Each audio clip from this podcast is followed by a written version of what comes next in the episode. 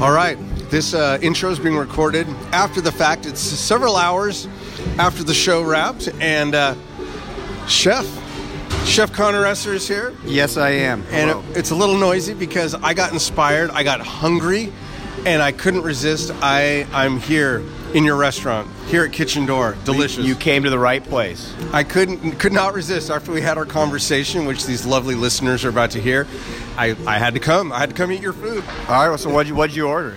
Oh, tonight I had the mussels in the Thai green curry. I had a little mushroom pizza. I had some banh mi. I had some, uh, as my kids call, gooey pasta. Oh wow, I had eclectic. Little, I had I ate everything and wrapped up with some of the delicious uh, soft serve ice cream sundae. Can't beat it. That Straus is good stuff. You know, and I'm looking at some of these jars of fermenting things that we're going to be, the listeners are going to hear us talking about in just a few moments. I also had a carafe of some fabulous Judd's Hill rosé, so thank you for having that. Oh, that's tremendous. I, it's on for other reasons besides that. We, we enjoy it here as well after hours. Well, th- oh, that's good to hear. Thank you. All right, so we're about to hear the two of us in conversation in this show. In the meantime, I would like to invite everybody to come visit me at the family winery, Judd's Hill, at the south end of Silverado Trail. Visiting information is at juddshill.com. While you're online, you can check out our fun videos, you can see what events are coming up. You can see what wines are available for us to send to you. And as a little perk for being a listener, type in coupon code JNVS for Judd's Napa Valley Show, all in lowercase letters, please, and you'll receive 15% off your entire wine order. And if you want a better deal than that, you can join the Judd's Hill Wine Club anytime, day or night, online, as our announcer Lauren Mole would say. It's free to join. You're guaranteed all the wines, invitations to fun events, and I would just uh, love to have you as part of that. You'll have a good time, guaranteed. I want to invite you down to Kitchen Door as well, where Connor Esser and the whole team is. Uh, well, what are you going to do? You're going to show them a good time, also, aren't you? Uh, that is our goal in life. So please come on down here in the Oxbow Market, First Street here in Napa. Fabulous. And now, on with the show. Everyone's a Finkel friend on Judd's Napa Valley Show. Get ready for another heapful of fascinating things to know from witty and intriguing people on Judd's Napa Valley Show. No stale script and no rehearsing, live from a Napa studio. You may be that intriguing person on Judd's Napa Valley Show. Pardon me, I'll have a Chardonnay. A marvelous date, it's hard to say. I know we never talk about the Sauvignon Blanc. It's a must have on the podcast. It's Judd's Napa Valley Show. Easier, the Pinot Grigio. You can't ease this flow if I elaborate over a Cabernet. My buddy's the truth. You should study my man Juddy and learn something new.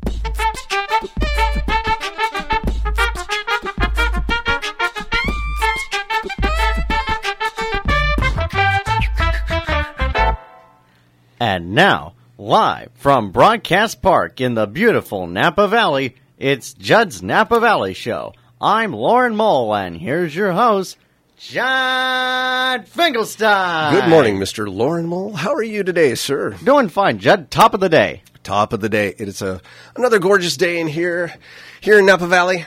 Looking out, the the blooms are blooming. Spring has sprung. People are sneezing and eyes are watery. Oh, man. that's the other side of beautiful Napa Valley springtime, or the allergies. But, Allergy uh, season, yeah. but folks are learning to cope here. Tell me about you. You must have some big plans. You I- always do. That's the only reason I bring it up. You, you must have a gig. You're probably singing at a big stadium or at a uh, community event. What's happening? Well, today at 11 o'clock at the Villas at the Meadows, and then later today at 1 o'c- at 1.30 at the Collabria Hospice, Napa Valley Voices, led by Cindy Skinner, is uh, doing performances of Wine Country's Top 20 Countdown. I love it. With you replicating the inimitable, and in this case, you. Take your time, Judd. Well, what's, how do you not say inimitable? You imitate, but I was I was trying to get cutesy with it. The great Casey Kasem. Can you give us a little bit of that? I'm Casey Kasem, and the countdown continues. Can you give us like one of the? Is that what you say during the show? Uh, no. Oh, can you introduce one of the songs as K or however you would do it? Give us just a little preview. If someone were to come by Collabria Care today at 1.30, give give us a little snippet of what they might hear from you, Lauren Mole, as the great radio personality and uh, voice of Shaggy from Scooby Doo, Casey Kasem. This song was recorded in the 1930s. Other artists have covered it, but it was Nat King Cole who people remember the most. At number 20 in our countdown, it's Walking My Baby Back Home. Nicely done, sir. And you know what's also interesting, Jen? What's up? Uh, we're also doing a, a sentimental journey by the great uh, Doris Day, who we've uh, Oh, sadly lost. yes. this will be the first time today at the at the village that we performed this song since uh, she passed away. Yeah, well, it'll be a very nice tribute. It will. A very nice tribute. And because we have a performance, like I said, a Collabria, which is also an advertiser on here. Jed, I always say these are private performances, but you know what? I'm going to invite you to come. Well, thank you very much. 1.30. All right, I, I'm going to write that Collabria down, and I'm going to check my schedule, and I get out of here. I don't get very good uh, reception here in the station, but uh, you know everything's internet based these days. I'll check my calendar. I hope to be there. That'd be nice. Thank you for the invitation. Ah, I want to see you in action. Oh, you're quite welcome. Right on. Here, so, uh, so what's been going on with you, Judd? Oh, you know, just uh, making wine. It's it's lovely. I don't want to get too much into the in. Let's see what I'm, I'm looking at my notes here. You know, I don't need to mention that. I don't need to mention that. I want to get to our guests. So all I am going to mention That's right fine. now, no, no, that's all right, is the Judd's Hill. That's our family winery, as you know. Our springtime bonanza is coming up Sunday, this very Sunday, May nineteenth. It's from noon to two thirty at the winery at the south end of Silverado Trail, one mile north of Trancas. And it is, uh, as I said, the Springtime Bonanza. It is a benefit for Napa Valley Youth Symphony. So some of the youths, the Utes, will be there playing music symphonically. And there'll be all kinds of great, wonderful enophilic treats. That means wine lovers' treats. Tickets and information are available at juddshill.com. If you are a Judd's Hill Wine Club member, which you ought to be, it's the best anywhere, it's actually free to come. So, hey, join the club. Get all the great wine. Get notice about all these fun things going on. So, again, that's this Sunday, May 19th at noon. The Judd's Hill Springtime Bonanza benefiting Napa Valley Youth Symphony. JuddsHill.com. Hope to see you there. Let's meet our guest. Do we admire this man's talent? The answer is a hearty yes, sir. In fact, we put him up there on par with Judd's hairdresser. Creativity he's a pitchin' behind the grand door of his kitchen, a local food processor, Chef Connor Esser. Connor Esser. Good morning. Good morning. How are you, man? I'm doing well. How are you? I'm well. It's nice to see you. You are one of these guys that a lot of people know around town, and even if they don't know you, they probably would know you by sight. Because these days, and you have been for years, and we're going to get into this, well, these days you are the chef de cuisine at Kitchen Door, a Todd Humphrey restaurant. That sounds about correct. Yeah. Oh, you're going to agree that you are the Yes, chef de cuisine at Kitchen Door? That's an accurate statement. Okay, good. And that is at the Oxbow Public Market, and it's an open kitchen, so folks get to see you in action. They see you, you know, you're back there, you're flipping pizzas out of the oven, you're rotisserie chicken, and you're yelling things like, you know, 86 the banh mi, you know, you sold too many, or, you know, things like that. That's you. Yes, yes, it is, and hopefully, you know, sometimes it might be too much of an open kitchen, and maybe they see a little too much of the drama that goes back there. But that's just part of it. That's part of it. Well, let's get into that. Uh, let's let's just talk about you for a minute as a as a person. I've known you for many years. I've never really sat down and had this type of conversation. We've talked about single subjects, which we're going to get into because we share some common interests. But it's going to be fun to get to know you. You you have you've been here in Napa Valley quite some time cooking, but you're not originally from here. You're a Washington State guy. You're wearing your Cougars a long sleeve T-shirt right now. You often am. are. I am. wearing I'm, some. I'm a diehard Coug. That's that's that's me for sure. That's your alma mater, That is my alma mater, Washington State University in Pullman, Washington. and you grew up nearby. I was born and raised about two blocks from the football stadium, and uh, my mother was a professor uh, at, at the college. Yeah. and grew up, you know, courtside with my dad watching the Cougs play basketball. Wow, you still get up there for uh, events and games and Last game I saw, Klay Thompson was playing, so that's how Oh. long it's been. Okay, wow, well that's that's a good one to see. Uh, it was, it was, it was a blast. I'm told he's made a name for himself. you know, I think he's doing all right. Yeah, he didn't need the degree, I guess. well, it'll serve him well once uh, he retires out of professional sports. absolutely. Do we know what his degree was in? Does it matter? You know, I think he just did a lot of uh, hooping. Hooping. Okay. How about you? When you went there, did you study the culinary arts? So I actually studied hospitality business management. Oh. I minored in Spanish, which became tremendously. Okay, bueno. Yeah, you know, it, it really has helped me along the way. I'm sure it has. Uh, but I was always working in kitchens uh, since I was 16. Started as a dishwasher. now, okay, you mentioned your mother was a professor. Yes. Involved with food at all? What about home? Was were you was it a, a cooking family? Like, did you get a lot of chances to cook with the family? Did it start as a young age? Oh, absolutely. In fact, it was one of my chores when I think I was about 12, uh, was once a week to make dinner for the family. And Oh. I think, you know, my mom saw that I enjoyed that. And so it became more and more my responsibility to throw something together. And do you have any memories of a certain uh, maybe menu that you put together that really clicked with the family when you said, "Oh yeah, this is happening for me. I think I'm going to continue down this road." Well, I think one of our family favorites is tacos gringo. You know, the old the old ground beef taco with shredded iceberg lettuce and, and, and shredded cheddar cheese. I mean, And you can't crunchy that. shell. Absolutely. Well, you know, Dad would he would sometimes really get fancy with it and fry his own tostadas, and that Oh. would just elevate the dish to a whole nother level. You know. That sounds like my dad. He would take something that could seem mundane to many and just like one little touch, like taking a tortilla and actually heating up some oil, which to me seemed amazing. Like, wow, you can actually make crunchy tortillas? I thought you go buy those in a bag or a box. Right, and and it's just, it, it really does. It gives it a whole different uh, depth of flavor to the dish when you fry your own tostadas. Indeed. And at least when I would see my father do something like that, it showed me that, oh, there are possibilities here. You can be creative and, um, you know, put your own spin to elevate something. Absolutely. So, so was that it? Was that how you got into cooking? What was your pathway? You know, that's part of it. I, I grew up in a family that, you know, would make things from scratch very, very often. Yeah. My grandparents would pickle and can and preserve as much as they could. My grandpa had a garden that would feed the whole neighborhood, and Oh, wow. grandma would preserve and can anything that they didn't give away. And uh, it just, just kind of growing up in that atmosphere, you get really accustomed to the taste of homemade and Mm-hmm. Sure. you know uh, what a real garden tomato tastes like and, and what a real homemade pickle tastes like So important. I think a lot of folks take food for granted, you know, especially if you don't live in an agricultural area.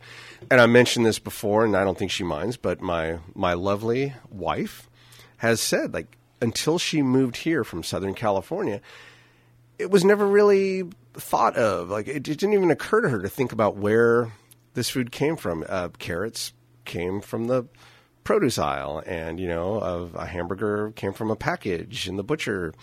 It, it just she never really saw anything growing until we started a garden and had our kids, you know, plant seeds and watched it grow. And it was like, aha, this makes a big difference. We can really affect uh, good habits in kids by knowing where their food comes from and, and appreciating that. Yeah i think it's incredibly important and you know that growing up in pullman pullman is a small college town but it's also in the middle of a massive agricultural area mm. and so getting to see what different crops look like you know it wasn't like down here in California, but it was you know wheat and barley and lentils and garbanzos, and ah. you see all these different fields growing up. And you know, my dad would teach me what when we're driving. oh, Well, that's a pea field, that's a lentil field, and you get to see what these things look like growing on these scales. But then you also get to go to Grandpa's house and see his garden, and well, that's what sweet corn looks like, Oh, and yeah. that's what a real tomato looks like, and here's a cherry tree that you can climb up in and and just spend all day eating cherries. And taste the fruit and the vegetables like right there, like pick it and, eat it. eat and- it with dirt on it, and that's the way it, it tastes the best to me. I mean, a carrot really just pulled straight from the ground with a little bit of uh,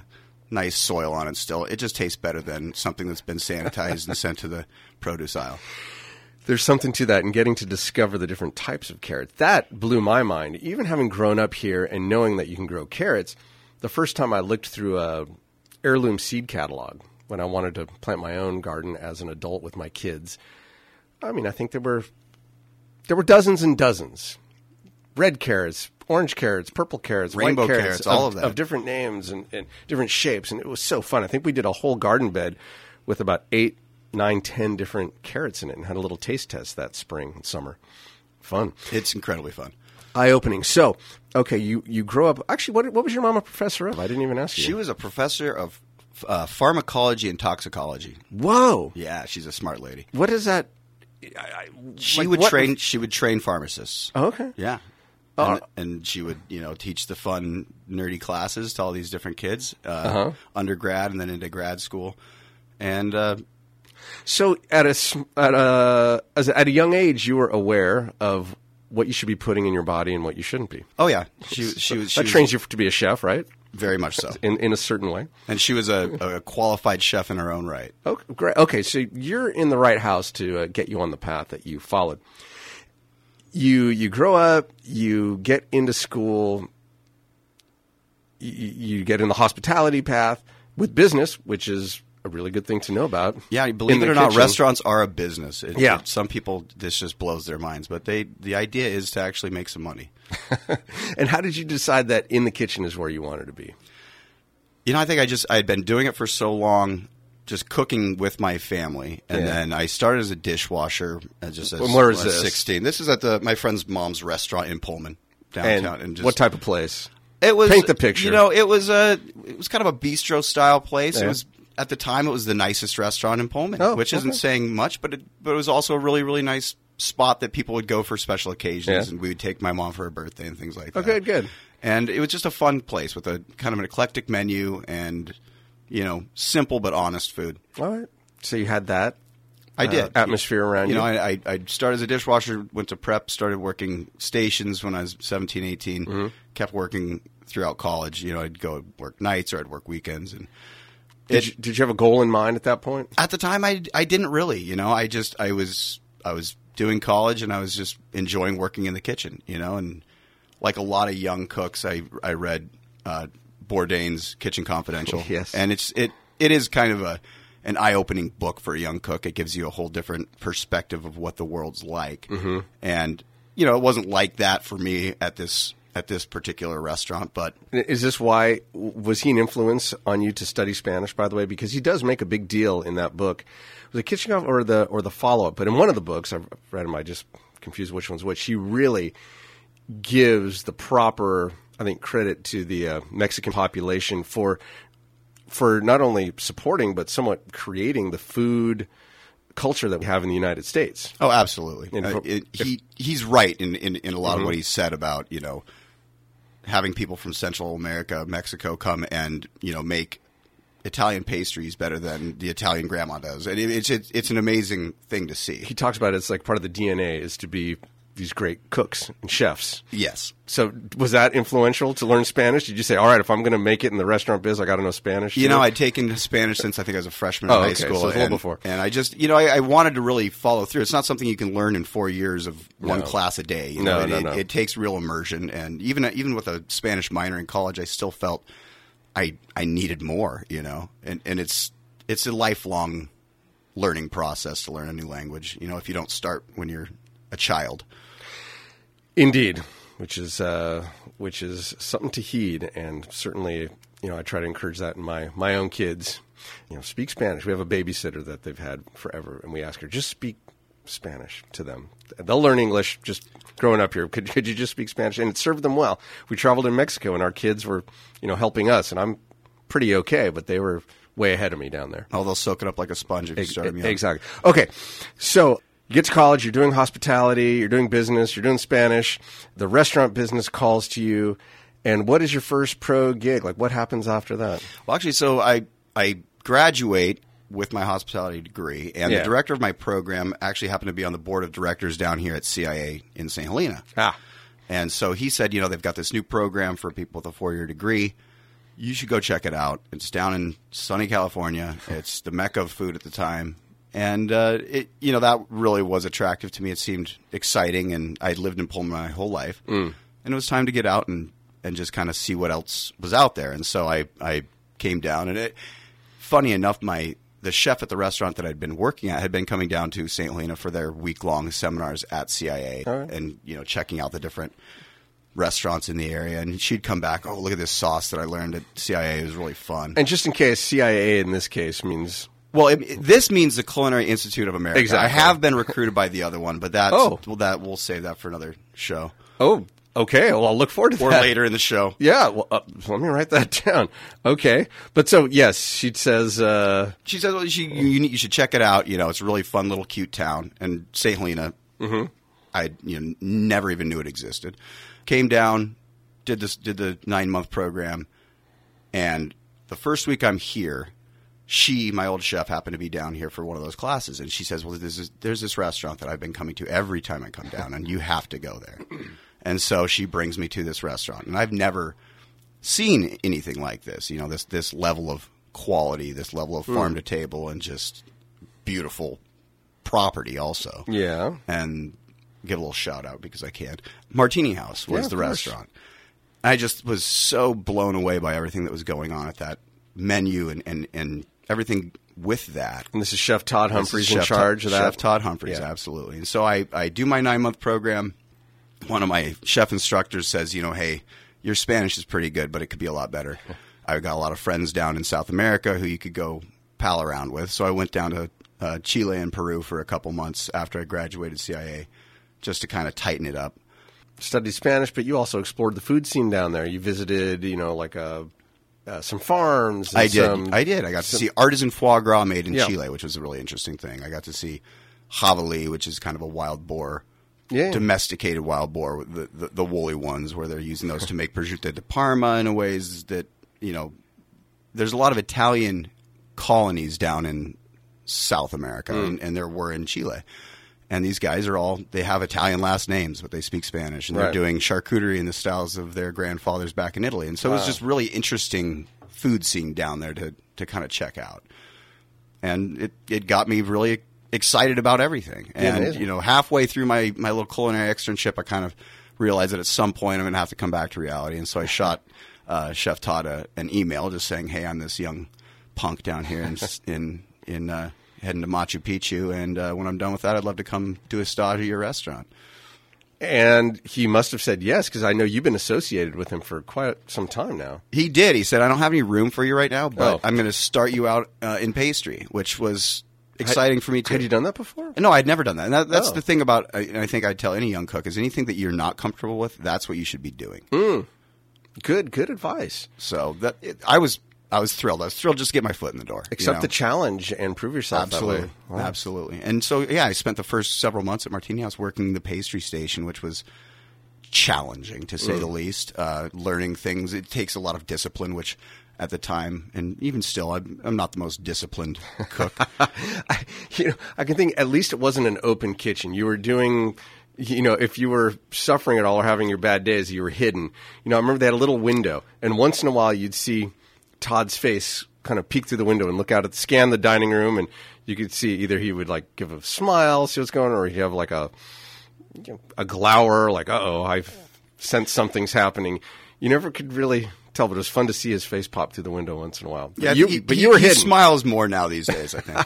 I'm not saying he wasn't normally smiling. Just he once in a while, it was um, what are those things with that? Anyway, that's another thing. There was like a old toy where the face would change, and I can't think of what it's called. But Ah. It was like that. Let's see what let's see what he's gonna. Anyhow, but that took a little pressure off. At least you weren't out like amongst the diners like you are now. It's a definite, it's a different feel than than Kitchen Door, that's for sure. I'm going to jump around just for a sec. So, how do you how do you cope with that? Like being in full view every moment that you're cooking now, as you are in kitchen door. I mean, there's no hiding. You are standing right there, and the next table is four feet away, three feet away. Yeah, I it mean, is. The- you're the- you're right there. The community table is right there in my in my uh, full view, and I'm in full view of them.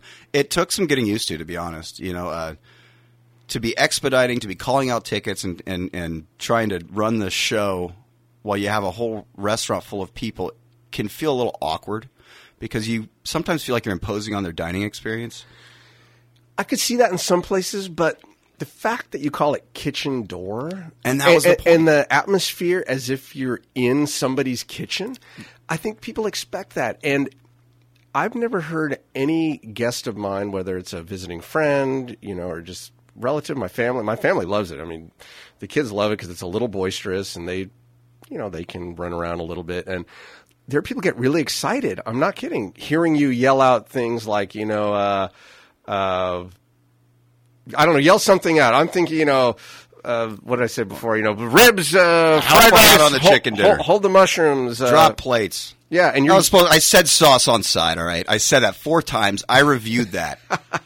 and you're yelling these things out loud, and and it's heard throughout the time. It is, but and- it's and- and- and part of you- the excitement. you try to remember that this is an audience and it is in fact a family, you know, restaurant, and that Judd's kids might be within, um, you know, hearing kindness kids. distance. the Yes. kindness kids. Yes. Thank you, Lauren. And and I know that is part of restaurant culture. You hear oftentimes kitchens are not the at least language wise the most pristine place. They, you know, of course, you want hygiene is important, but Absolutely. but the language uh, chefs kind of have this reputation of being.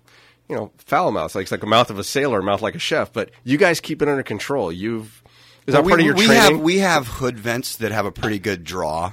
that you know, if, if if I turn and I and I just face at just the right angle, you know, the saute cook can hear me. you can let loose with your expletives. and- Absolutely, absolutely. Yeah. But you, you have you have a nice demeanor about you. Like you always look like you're enjoying yourself, even when you might be yelling. It doesn't show. Well, it, it's You seem to have gotten used to being on I, stage. I, I couldn't work 14 hours a day if I was sitting at a desk doing it. Yeah. That that would probably kill my soul. But And, and is this a 14 hour gig? it can be uh, Sunday Sunday Mother's Day brunch. I, I was there for about 15 hours. Oh my goodness, That was a long one. you must have been slammed. It was crazy. You know, I think we probably did about 470 covers, something like that, between Oh. in, in about six hours. You know, and that's That sounds like a lot. it, that is a lot for a 75 seat restaurant. That's a lot of turns. That's a lot of movements. And you know, and some people will say, well. You're just cooking eggs, and that's true. But I'd like, you know, I'd like to just point out that when you're cooking that many eggs, and this guy wants his eggs uh, Yeah. over easy, this guy wants his over hard. Well, these are supposed to be over medium, and, and I would like my eggs to be coddled. Uh, it, it, it gets Who amongst us doesn't want to be coddled? uh, and yeah, and especially you know, getting your eggs coddled is a nice way to start your morning. I, I get that. That sure sounds like a euphemism, although in this case it's not. We got to take a break. We've got Chef Connor Esser, Chef de Cuisine at Kitchen Door here in Napa. We'll take a little break. When we come back, we are going to we're going to talk about all kinds of other fun things. So stick around. This this guy is multifaceted, and we're going to peel away some layers. You're listening to Judd's Napa Valley Show. We'll be right back after these messages.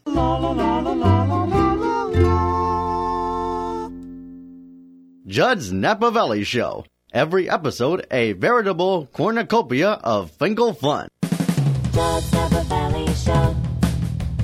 Napa Valley Show. Valley Show. Valley Show. You're listening to Judd's Napa Valley Show.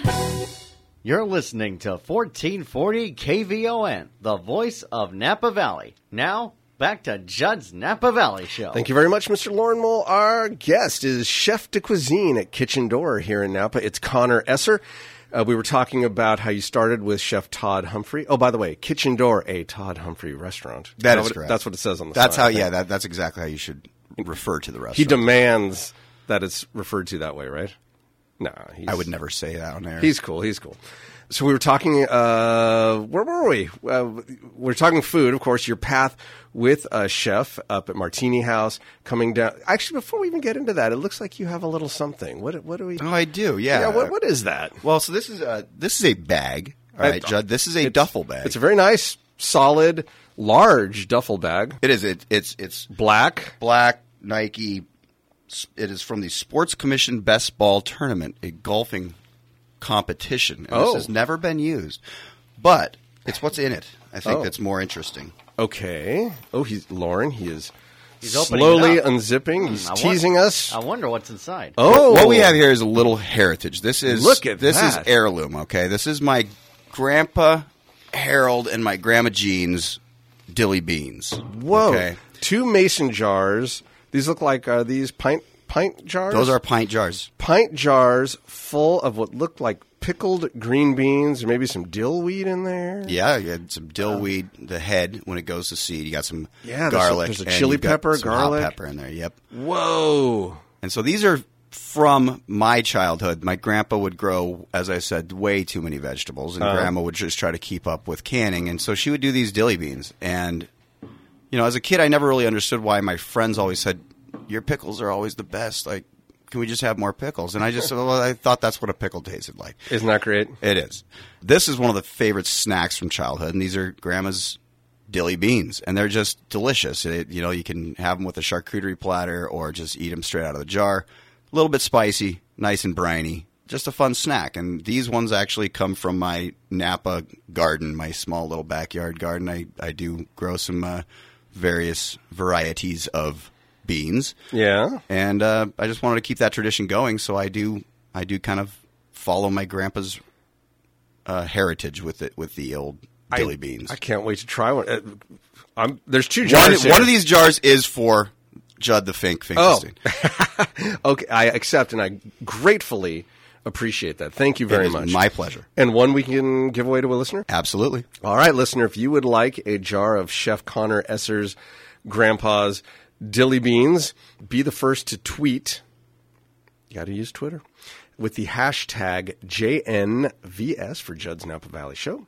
And then put at Judd's Hill, all is one word. That way I'll see it immediately. I'll take these back to the uh, tasting room at Judd's Hill, one mile north of Trancas on Silverado Trail, where it will be waiting for you till Friday. Today is Tuesday.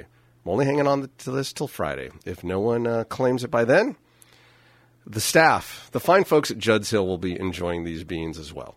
So, and I'll share some of mine with them too. But thank you very much. I could see, I haven't tasted this yet, but I'm already imagining uh, shaking up a martini. Absolutely.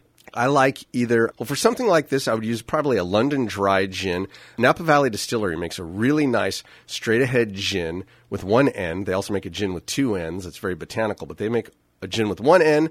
I think you can get it over at Lawler's or maybe straight from them. A little Dolin uh, dry vermouth. And then instead of the olive, I could see stirring the martini with one of these beans just to get a touch of the uh, the brine in there. Absolutely. there. I think that I, without even tasting it, I know that would be delicious. I can just tell you, this is my sister's favorite dirty martini trick: is Ah. uh, a, a, a vodka martini, Yeah. made a little bit dirty with a couple or a, or a generous helping of the of the brine itself is is great. The beans themselves are the perfect garnish for a Bloody Mary. Oh, yeah, oh, w- without saying. I mean, uh, that looks wonderful. I can't wait to try it. I don't go full dirty with my martini, but a little stir. Mm, yes, that sounds there you go. appropriate. All right, let's get back to you, sir. You were at Martini House. There was a move, and this I thought was pretty remarkable. It looked like pretty much the whole team at Martini House moved when it closed and opened kitchen door. Oftentimes, a restaurant closes and people go their separate ways and start other projects or go over here and do something. But it was quite intact, at least from my point of view. A lot of the same people showed right back up at kitchen door. We were a pretty close knit family. Yeah. the Martini House family. I mean, we were, I'm still in contact with so many people that work with us there, and uh, and we were we were fortunate to have a large part of the management staff come down from Martini House to open up Kitchen Door, and and a lot of the cooks too. I mean, it was it was a very uh, nice succession to Yeah. have you know prep cooks that you knew for years and my mentor chef Litz he was he was the chef de cuisine. And and just you know to bring that body down with us Tim Severson the general manager. Great guy. all, all good people. And it, it just it gives a little bit of forward momentum you know when you kind of jump off with with a crew that's already worked together. Oh, no doubt. And I often uh, mention when I'm recommending, because people come in the winery all the time, and it's it's a place I recommend to eat, and I say, you know, they had Martini House, Michelin star, the whole bit, and like the same team is still there, and you can get it here in Napa at this much more much more casual setting, but the you know same people in the kitchen cooking up this delicious food, and same people on the floor. It's it's just a great spot. So I can't recommend it highly enough, and I always appreciate. Um, what's there because you have a great variety of food. There's something for everybody. And then even if they don't see something, you guys are so flexible. You're not one of these places that say, you know, no, chef demands you try it the way No, no, it's designed. You're pretty good about making accommodations, and uh, it, it's it's great, and everything's always delicious. You talked about the fresh from the garden and pickling and experimenting. You've gotten very into fermenting things. yes indeed you know and it it, it always We're not talking wine. We're in Napa, but we're going No. to talk about fermenting things other than grapes. we can now. yeah we can do that too and you can tie it in with your agriculture. Sure. Uh, You know, it's it it always amazes me how things become full circle, you know.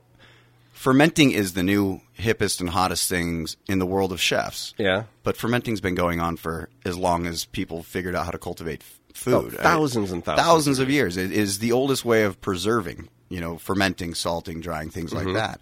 And fermenting is just it's a natural way to keep your food longer and it it does give a, a different flavor, a different profile to Yeah. the vegetable that you're fermenting, which people find to be very desirable. Sauerkraut's an example. Oh, I'm a fan. I've always loved sauerkraut, kimchi, kimchi, on and on. It's a there's a huge difference between pickled sauerkraut, which is what you buy in the store in a in a glass jar. Mm-hmm. Uh, that it, it just it's just white vinegar, salt, and cabbage. Yeah. That has a completely different flavor than does lacto fermented sauerkraut, which is the real old school German way of doing it, where you put some salt, two percent by weight, and you mash up your cabbage you Keep let talking. it sit. I'm just getting something ready here. I see. Yeah, something's happening Keep- over here. keep- keep But talking, no, though. it's, Keep it's- talking. It it changes the way the cabbage tastes, and it gives it this wonderful background.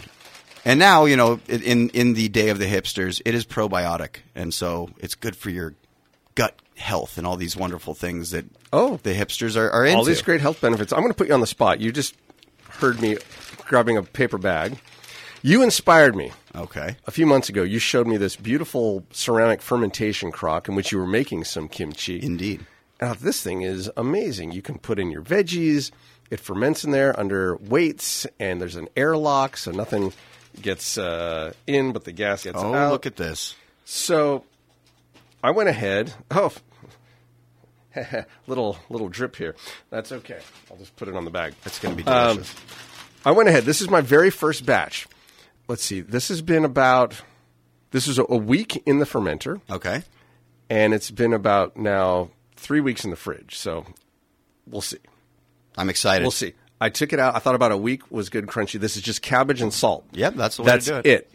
And then just a week in the fermenter. So what I'm hoping is you can give this a taste, and then offer me. And you could, if you like it, if it's still good, you can hold on to this. That's that's for you. It's a little trade. If you don't like it, I can take the critique. We're gonna watch. He's digging in. He's got a little. It has the right smell. I can Yeah? just tell you that right now. I was pleased. It's got that wonderful, funky smell that you want in a fermented food. Now, let me see here. Okay, this is the Fink's own, just cabbage and salt. That's it, left to ferment. It's all the juice is its own natural juice. You got it. I mean, it it is there. It is Yeah? sour and it is crowdy. He's going for another bite. That's a good sign. Anything you would do? Has it been in the fridge too long now? Like how long can some? I know you put it in the fridge to kind of to. Slow down the fermentation. It slows it down. It doesn't completely stop it, so it, it continues to evolve in there. When I put it in, to me it was like perfect, but that's already been a couple weeks ago. Right. Well, what what temperature did you ferment this at Ambient, you know, just on your kitchen? on the kitchen counter. So it hasn't been that hot over the past few weeks. Right. Another way you can do it, and it's I'm, it's delicious, but you can go longer. You can go like six weeks. Oh, yeah. But you can put it in your wine room. That's a good way of doing it. You Okay. lower the temperature and extend the fermentation time. You get a little bit more flavor, and it could it could get more sour. Okay. I like that idea. I have a second batch going. I just realized uh, today, before I checked on it, and uh, I think it turned on me. I wasn't paying close enough attention. I don't think I. I probably should have added a little water. It Mm-hmm. dried out on top, and it was getting a sulfury, funky smell.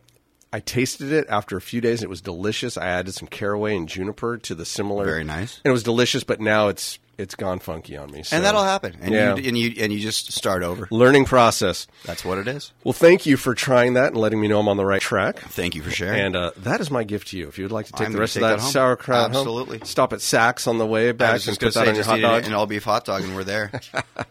Thank you, Excellent. sir. What, you've got some cool stuff. Do you want to talk about some of your inspirations in fermenting or in general? Do you want to get back to agriculture? What do you want to talk about for a couple minutes? Well, sure. I, we have been trying to work on a fermentation program, and and you know, Todd is really into the Asian style, so he's been doing his kimchi's. Yeah, and they're good. They're really good. They're fun, you know, and he can do, you know, different. Uh, traditional kimchi's or some less traditional kim- kimchi's. I, I think all of that stuff is fun. Uh, one thing I just got into is what's called tepache, which is Yes. a, a Mexican ferment. It's delicious. and and it's used, um, you know, Mexico and Central America very simple. It's it's using your byproduct of cutting open a pineapple. You cut open pineapple, you take out, you know, cut the, all that rind off. And there's so much rind; it's about fifty percent of the pineapple by the time you're done trimming it down. And you can eat all the flesh, but then what do you do with the skins? Well, some very innovative chefs back in the day figured out that if you added some piloncillo, which is the Mexican brown sugar, Yeah. and some water to the skins, and you put it in a clay pot and you bury it about four feet underground in the hotter regions. Yeah. In the cooler regions, you can just leave it on your kitchen counter. and you let it ferment for a couple days, it turns into this really delicious, sparkling, almost like a soda, like a kombucha. Yeah. uh, tepache. And in a on a hot day in the middle of summer, pour it over ice. It is just a wonderful, refreshing drink. And if anybody goes into Kitchen Door, as we speak, there are some jars bubbling in, in plain view of all the diners of this beautiful looking pineapple uh, liquid. You can see the rinds in there, and you were nice enough to give me a little taste, and it's absolutely delicious and refreshing. You guys are serving you're pairing it with a uh, Pilsner beer. Absolutely. And Do you mix them together, or that is it like the way one's a back? that- that's the way to do it. You you you get a 12 ounce beer in a 16 ounce glass, and you get a little side of, of the tepache, and you just pour it right in there. and, and in Oh, Mexico, they, they would just call that a michelada, and that is how. oh, okay. So not the tomato or clamato that I'm used to seeing. Doesn't This have is- to be. Oh, okay. Doesn't have to be. I mean, a michelada could be anything. It really just means to kind of refresh you, and Mm. and this is a way of kind of lowering the alcohol, so perhaps you can have more of them, and you know, making it a little more refreshing on a hot day than just than just beer. What do you think, Lauren? I know you enjoy a nice cold beer once in a while. Would you add a little of this uh, fermented pineapple soda type thing to it? No. Oh, well, there you He's a go. purist. I- I no, get he that. is. He's a traditionalist. We've Yeah. gotten that, but uh, I'm trying to encourage him to to also, you know, venture out of the comfort zone once in a while and try try new things. I tried the pineapple. It's delicious. It tastes like a. a it's just a very refreshing, slightly bubbling. A little bit tangy because of the slight fermentation to it, Yeah. but it's got sweetness to it from the pineapple juice and the brown sugar. You add that to a pilsner beer, I can only imagine it's going to be delish. Well, actually, you know, Jed, I've been wanting to try this uh, this new beer that I've recently uh, uh, bagged for a customer at Nob Hill recently. What's it's that? A, it's a special spiked beer Oh. honoring uh, the late great Arnold Palmer. Oh, sure. No, it's a famous drink. Uh, the Ar- Arnold, I can't say it. Arnold Palmer. Well, try that. That'll be your gateway. And then you'll be open, because you're going to love it, I'm sure. And then you'll be open to coming into a kitchen door and trying a tepache with uh, Pilsner beer. Okay. there you go. Yeah, keep the options open, man. It'll be fun. Yeah, and we- we actually we call it a Radler, and so a Radler is harkens back to Germany back in the twenties. There was uh, this group of cyclists who would cycle around the countryside of Germany, and this one particular barkeep who was very uh, smart in the way that he would have big parties to host these cyclists. And one day in 1922, it just happened to be a spectacularly beautiful and abnormally warm German day. And so 13,000 of these cyclists are out going around. And they stop by this guy, Radler's bar, and they start drinking him out of beer. And he realizes pretty quickly that he's running out of beer. And so oh. he needs to do something quick or else it's going to happen. And so he starts mixing his beer 50-50 with a sparkling lemon soda that had been in the cellar for years and was not moving. Oh. The alcohol content was zero, so nobody wanted it. So he just started doing 50-50 uh, of this soda and the beer and sure enough, the people loved it. And they Yeah. said, "Hey man, let's keep let's keep this thing going." And if We'll- you're doing heavy we'll- activity like cycling, maybe less alcohol. less alcohol is good and it's refreshing and you can go a couple more kilometers on the bike and maybe stop at another pub on your way home it, Yeah. it, it, it was a very smart move on his part it, it i'm sure improved his uh, his ratio his margin on Oh, his, yeah, uh, the bottom line. which is a good thing to do but it also kind of started this this whole mixing beer some people call it a, a shandy but Mm-hmm. we like the the radler that's a just a fun obscure term Yeah, it's, yeah, and it gives you a chance to tell a story too. Absolutely. everybody loves hearing a story. Well, I'm going in. I, I've had the tepache. You gave me a taste of it on its own. I loved it. So next time I'm in, I'm going to go for the Radler. do it All right. I want to ask you. We are going to run out of time here to do some fun things. So can you hang out for a couple minutes and we'll do some extra podcast content? And people listening now will be able to find that via the iTunes store. Just search for Judd's Napa Valley Show. All the past episodes end up there. You can hear them at your own convenience, and they're free. So hang out for a bit. But I want to ask you here on the air, like what. Um, I don't know. What do you? What's the direction? Like, what do you see? What are some new things you want to get into? Where do you want to go? Food wise, career wise, geographically, philosophically. I don't care how you answer that. I'm just saying you can take that however you want. Like, what's on the horizon?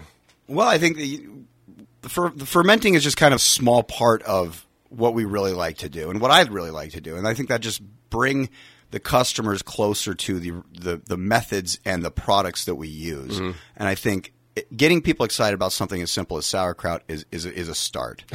and you got me of sauerkraut of all things. You know, uh, uh, Steve Sando's been in here, Mm-hmm. and I commend him for making beans exciting. Absolutely. like I- you, this is a man made beans exciting, and you're a dude that's to me making fermented cabbage exciting to me. And, and I, I just love it when people come in and they have this energy about something. They can they can talk about it with enthusiasm and I just buy right in. And I'm so glad I do because otherwise I'd think okay sauerkraut what? But now I understand it a little better and I'm all the more oh it's I don't know if I'm passionate about it but I'm definitely enthusiastic about it and I want to learn more about it and do it and eat it and enjoy it and go on I'm taking Well, up your no, time I'm absolutely. sorry I, I think as long as people are becoming aware of these things, I think Mm-hmm. that's the start. And I think that you know the the whole farm to table movement started years ago, but it's becoming more and more real. You know, Yeah. we we get a lot of our stuff from wonderful farmers. We even have one here in Napa who has a small farm out on the avenues, and she's bringing us the strawberries that go on our strawberry shortcake, Mm. and just things like that. I think tasting what a real May strawberry tastes like, it's a whole different product. There's something to be said for that too, because you're, you're tasting something that's in season, grown locally. We were just in France for this uh, uh, Judd's Hill Wine Club trip, and really they don't they don't go for things that aren't in season, like the, in the stores. And the, a couple times the chef would come out to the table. You know, on our first day in Paris, he came out and said, "We just got asparagus. It's like the first delivery of asparagus of the season." You know, do you want you want some? Like, of course. Absolutely. And it was wonderful. And we had a similar experience with strawberries. That's what reminded me. You know, you can't go to the store. I'm told I don't spend enough time in France to know, but I'm I'm told it's you can't or it's difficult to go to a store off season and find things flown in from another hemisphere of the world. Right. They're they're really only going to have what's available, grown fresh, and they'll celebrate it at that time. uniquely American, American exceptionalism Is to be- have- would have a tomato in the middle of November. Yeah. demanded on your burger. Yeah. But we're, we, we, let's change that. You know, let's let's go toward more.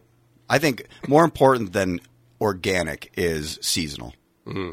and local. You know, it, eat what you can that can be grown locally, and preserve what you can so you can eat it later in the year. Bringing bringing back the old methods, I think, is kind of what we're doing. And on that note, my friend, we're going to leave it there. I think it's a good point to make. But hang out. We're going to keep talking. Okay. We got to go to the next show now live on the air, but we're going to keep recording and put it on the end of the podcast.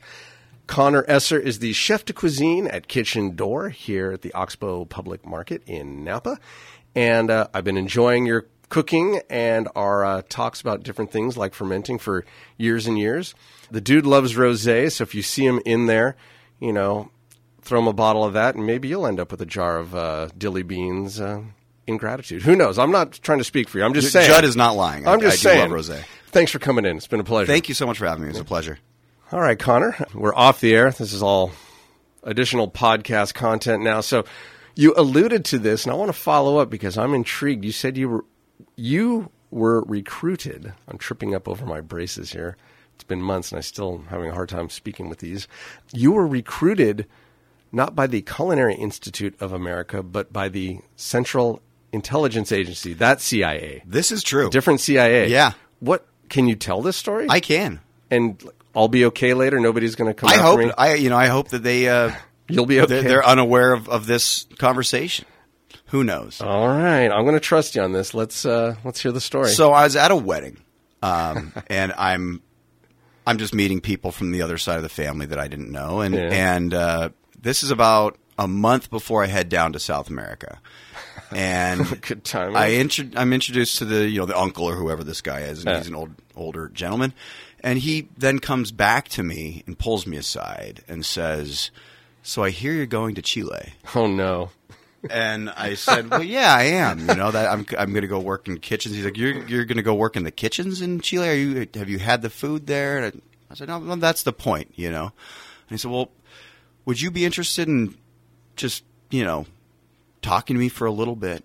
And so he pulls me farther aside, and he kind of proposes that I call this guy and meet this gentleman and and uh, follow through on some some cards that he hands me, and they wanted me to be somewhat of an asset to uh, to just be down there and, and, and be able to contact me. I I declined. Wow. I I just it it. It, at first, I, it didn't seem real, but this gentleman was very much real. Uh, he was an ex ex uh, intelligence officer. No kidding. Uh, so they weren't asking you to carry anything down there for them, or No, they were just going Just to have me some call, eyes and call ears some numbers, and they might give me some, you know, go go here and tell us what's going on there. I, I was in an area where there was some the Mapuche, which are uh, the native tribe down there, and they're the uh-huh. only tribe I believe that's never been fully conquered. They still kind of hold their own independence down there in Chile, hmm. and there is somewhat of an extremist element to them. Some people who still kind of maybe conflict with the Chilean government. Okay. Um, I'm not sure what exactly they wanted me to be looking into. Chile is a pretty benign country these days. Okay, but uh, wow, I can only imagine the the intrigue that would have ensued, and probably maybe better for you that you had just stuck to the The cooking. the cooking. Yeah, I think so. I mean, he, my my dad always urged me to. Why why didn't you do that? That would have been so cool. but Oh, well, I guess I'm not depends sure on about what that. cool is all about. yeah, exactly. Well, I'm glad you're here. I'm glad you're safe. I'm glad you're cooking delicious food and uh, spreading the message of what you know responsible and local agriculture can bring to the table, so to speak. As far as good food goes, we have had this discussion in the past, but I want to. I know the answer to the question. I already know the answer. So normally at this point in the show, I would get a little personal, a little more personal than I normally would. Okay. But you and I have talked about this, so this isn't going to come as much of a surprise. Right. But I would normally ask my guest, "Do you go nuts for donuts?" Ooh, And I know that you do. I do. We, we've talked about this. It uh, really came to the fore uh, over the summer. I came back from a road trip with a big pink box from Randy's Donuts, the famous donut place in Los Angeles, with a gigantic donut on top. I remember these. Yeah, and they make a fine donut. I was particularly struck by their apple fritters, though. Yes. They may have been the best apple fritters I've ever had. And that started a whole conversation about the really good donuts we get here in Napa. And I'm I'm a donut aficionado. I'm just going to go out and say I'm going to toot my own horn. I know a good donut. And I will stand by the statement, stick to my guns, as it were, that Napa Valley has some of the best donuts going. If you go to Buttercream Bakery, Happy's Donuts, you're- Happy's. you're going to get some good donuts. I, I I would agree with that. So, with that in mind, and we had this discussion about certain donuts over at Buttercream and certain donuts over at uh, Happy's. You said you're really fond, I think, of the was it the fritter at Happy's? I I am a fan of a lot of what she does at Happy's. Okay, Uh, they do good work. They do, they do, and and I am partial to the old cake donut. I mean, I am a just a, a cake donut and black coffee guy. okay, so I'm about to bring something to your attention. Okay, I will pay attention to this. Here we go. This is a pink box that says Buttercream Bakery. I see that. However, inside this box is not just Buttercream Bakery products. Oh wow! This is a blind tasting. So I'm going to tell you it. We have Happies and Buttercream represented Okay. in this box. We have chocolate old fashioned Oh man. and apple fritters. So we have Connor Esser, chef de cuisine, kitchen door, formerly Martini House, a Michelin starred restaurant. This dude is a trained professional food dude. We'll take a moment. If we need to edit for time, we can, but I want you to take a moment. Here, I can point out. Let me move this microphone a little. So uh, here, you got a bag there. Take. You can kind of tell. Maybe you know which is which. So take that chocolate old fashioned there, and then uh, let's see. You can take a piece off of that fritter. Now there's going to be. Uh, let's see. Okay, you got that donut. Then this one here is the other one. Yeah, and yeah, you whatever you want. Take a piece of this fritter. I'll join you on here. Okay. All right. Okay, good, nice edge piece there. All right, I'm gonna go. I'm gonna go for this. What do you want to taste first? You want to go fritter, or you want to go? I'm gonna- I'm gonna go fritter. Go fritter first. Okay, I'm gonna taste the same fritter you're tasting, which was the second one. Mm-hmm. All right, we're gonna go second here. All right, let's see. Get the chewing. It's a great fritter. That's a good fritter. Not warm. I think it would be uh, improved if it was warm, but still pretty delicious. Mm-hmm. Cinnamon comes through. Got a Yep. crunchy glaze. All right.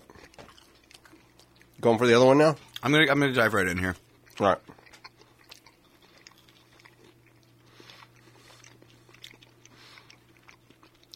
You're good poker face too. You're like really concentrating on that thing. I'm seeing no emotion. It's all pondering. You're contemplating. So I have a theory, mm-hmm. and it's just something that I happen to notice about Happy. Mm-hmm. I believe number two was Happy. the second one you tasted? Yes, What is it about it that you the apples apples? tend to have a little bit more tooth to them, mm-hmm. and I could be completely wrong. I haven't had a buttercream in a long time, so you I also admit- just took an edge piece. You didn't take like a I that this is Center. true. But I I just I've noticed when I have her uh, fillings, the fruit fillings have a lot more texture to them. Okay. I'm still chewing because I can't stop. I like them both. I could be completely off base. In this case, you are. Actually, it's the, it's the opposite. But I think you didn't catch the center. Yeah, that one was the the buttercream, and I found the happies to have more of the cinnamon. At least the piece I got running through it. I got much more. That I Yeah, can I'm choking on it. Much more of that nice cinnamon spice. Well, I believe you know I do believe you. I don't think you're you're oh no, no, bamboozling I wouldn't. me. I wouldn't mess You're with not. you. You're not this is serious. me. This is serious business. Should we go to the chocolate old fashioned? I think we should. All right, let's do a little taste. Notice I didn't ask what you prefer. I just uh, I'm going to put you on the spot there in front of everybody. All right, so which one are you taking? This is the okay. Here's the first. This is the first. The fr- that's the first one you took. Okay, I know which one that is. I'll I'll, I'll have the same.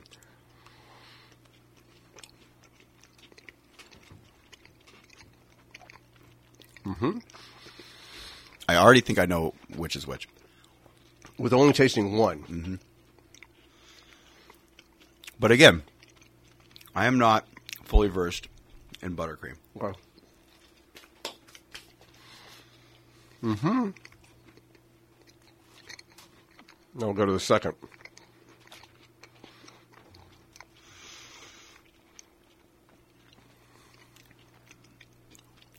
I'm I'm feeling confident about. Feel this confident? Okay. No, you look like you're nodding. You're got a smile on your face. You're feeling good. I'm going to say this one right here, this first one, Mm-hmm. is Happy's. No way. Because the lemon, okay, so there's lemon in this. Yeah, I didn't catch that. Here's how you tell: the darker chocolate, color wise, Is buttercream. is buttercream. Oh, how about that? The lighter, and Well, I'm just completely off base. well, it's subtle. I like. She puts a little bit of lemon zest in one of her one of her donuts, Is that right? And maybe I'm just. It is a bit early Well, still for me for eating. if you prefer, we don't air this part of the segment. No, I No, we haven't asked if you had a preference, but now you know which is which, so mm-hmm. it's, it's tainted. So we, we can't even go there fairly. no no worries. But both a good donut. I mean, Absolutely. if I was served either of these at a party, all in, all in. Absolutely. I still stand by my statement that Napa Valley makes And some of the best donuts I agree with you. That are out there. Phenomenal. And you can certainly take more of these home if you want. Thanks for playing along. Coffee. Now, the coffee at Happy's. I haven't had it. Oh, you haven't? Ah, that's fun. I like going in there and getting a, A drip and a little whatever donut strikes my fancy of the Yeah. day, and then they have Farmer Brothers coffee, which I wasn't familiar with until we did a family road trip last winter. Mm-hmm. Went right down the Central Valley. Uh, well, started Sacramento, went into Gold Country, then down Fresno, Bakersfield, and just kind of saw what was interesting in these places that most people seem to just drive through. I said, Yes. what if we stopped? Maybe there's interesting things. And we Love it. actually, I talked about it on another episode, so I won't get into it now, but had some fun adventures. But of course, we tasted donuts wherever we went. And there were a couple uh, coffee shops, donut places, pie shops that had this Farmer Brothers coffee, which I had never heard of. Apparently, it's big in the Central Valley, maybe here too. But I liked it, and Happy's has that too. Mm, there you go. I don't know the story. I need to dig deep, but they've got good coffee, good donuts. We talk about buttercream often, but Happy's is worth a shot too. I agree. And- you and nice folks. both locally owned and, and run. So family can't be family run, family absolutely operations locally owned. We love that. Okay, so we know you go nuts for donuts, and now it's time to play everyone's favorite party game here on Judd's Napa Valley Show. Oh, Lauren had to go. That's usually I'm looking over here.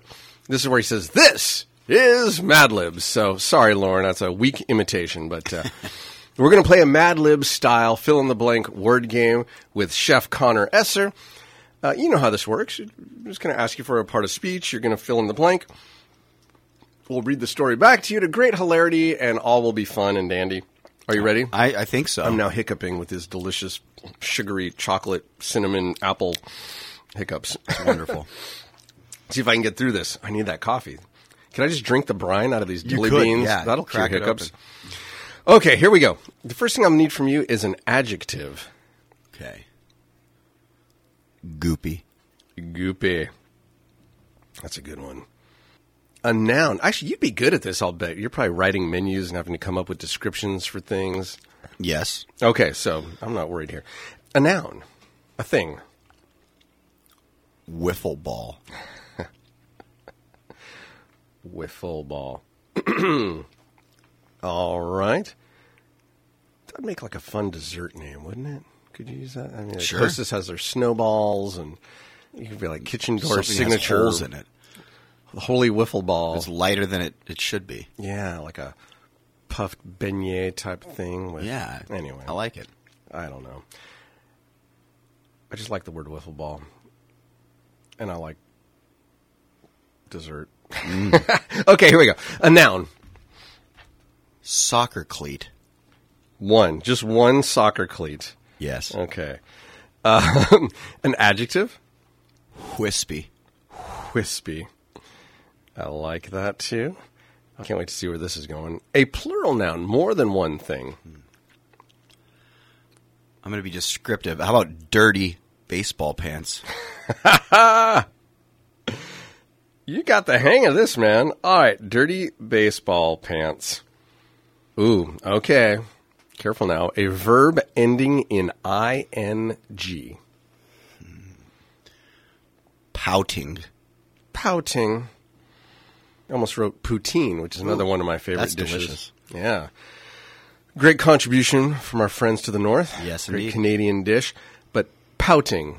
I'm still going to read it poutine, I'm sure, because I'm always thinking about food. Pouting. Pouting. Got it. I'm never pouting when I'm enjoying poutine. No. especially with a good Canadian Beer. Oh yeah, it's so good. And some, um, if the poutine has some Montreal smoked meat on it, all the better.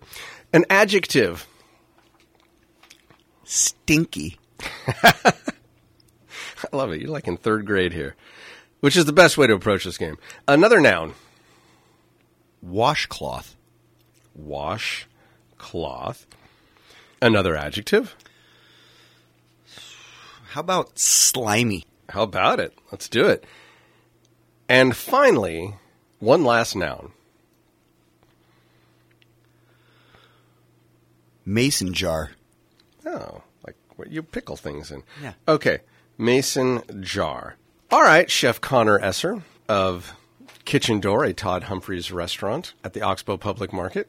Earlier today, I was on the internet, and on the Oxbow website, there is a description. Well, they describe pretty much all the merchants and vendors and folks who are doing business at the Oxbow. So I found the description for your restaurant, Kitchen Door. Okay. And you've now just rewritten it via this Mad Libs game. I've got the hiccups from these This donuts. is going to be tremendous. I'm, I'm looking forward This to this. good. All right, so this is from the Oxbow Public Market website. Boy, those donuts. Give me that pickle brine. All right. Oxbow Public Market is proud to be the home of Kitchen Door, a Todd Humphries restaurant. All right, here we go. Entering Kitchen Door, guests are embraced by the warmth and energy of the goofy. Oh, jeez, I've already messed it up. Let's start that again. Take two. Entering kitchen door, guests are embraced by the warmth and energy of the goopy wiffle ball fired rotisserie and and oven in Chef Todd Humphries' kitchen. Kitchen door features a soccer cleat driven menu of wispy American food created with local and seasonal dirty baseball pants.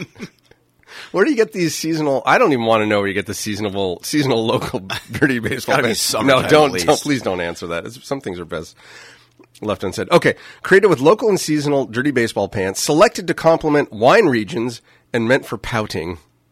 Oh, that kind of makes me sad that someone would look at your menu and Pout. pout. Mm. Okay. Oh, here's some advice when uh, selecting what to eat.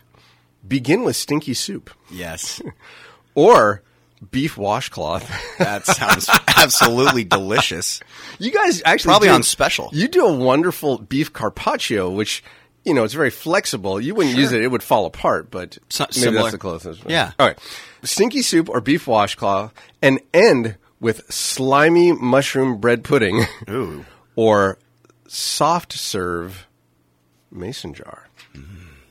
Mm. Slimy mushrooms are my favorite. So you can make a bread pudding out of a slimy You mushroom. could. That That would actually just be tremendous. Probably would turn out not so bad at all. Wonderful. My friend, thank you much for being here. Thank you for having me. I look forward to seeing you in the kitchen. And I w- look forward to seeing you in the dining room. I'll bring rosé. Beautiful. This is Lauren Mole speaking for Judd's Napa Valley Show, a Gil Lamar production. Judd's Napa Valley Show.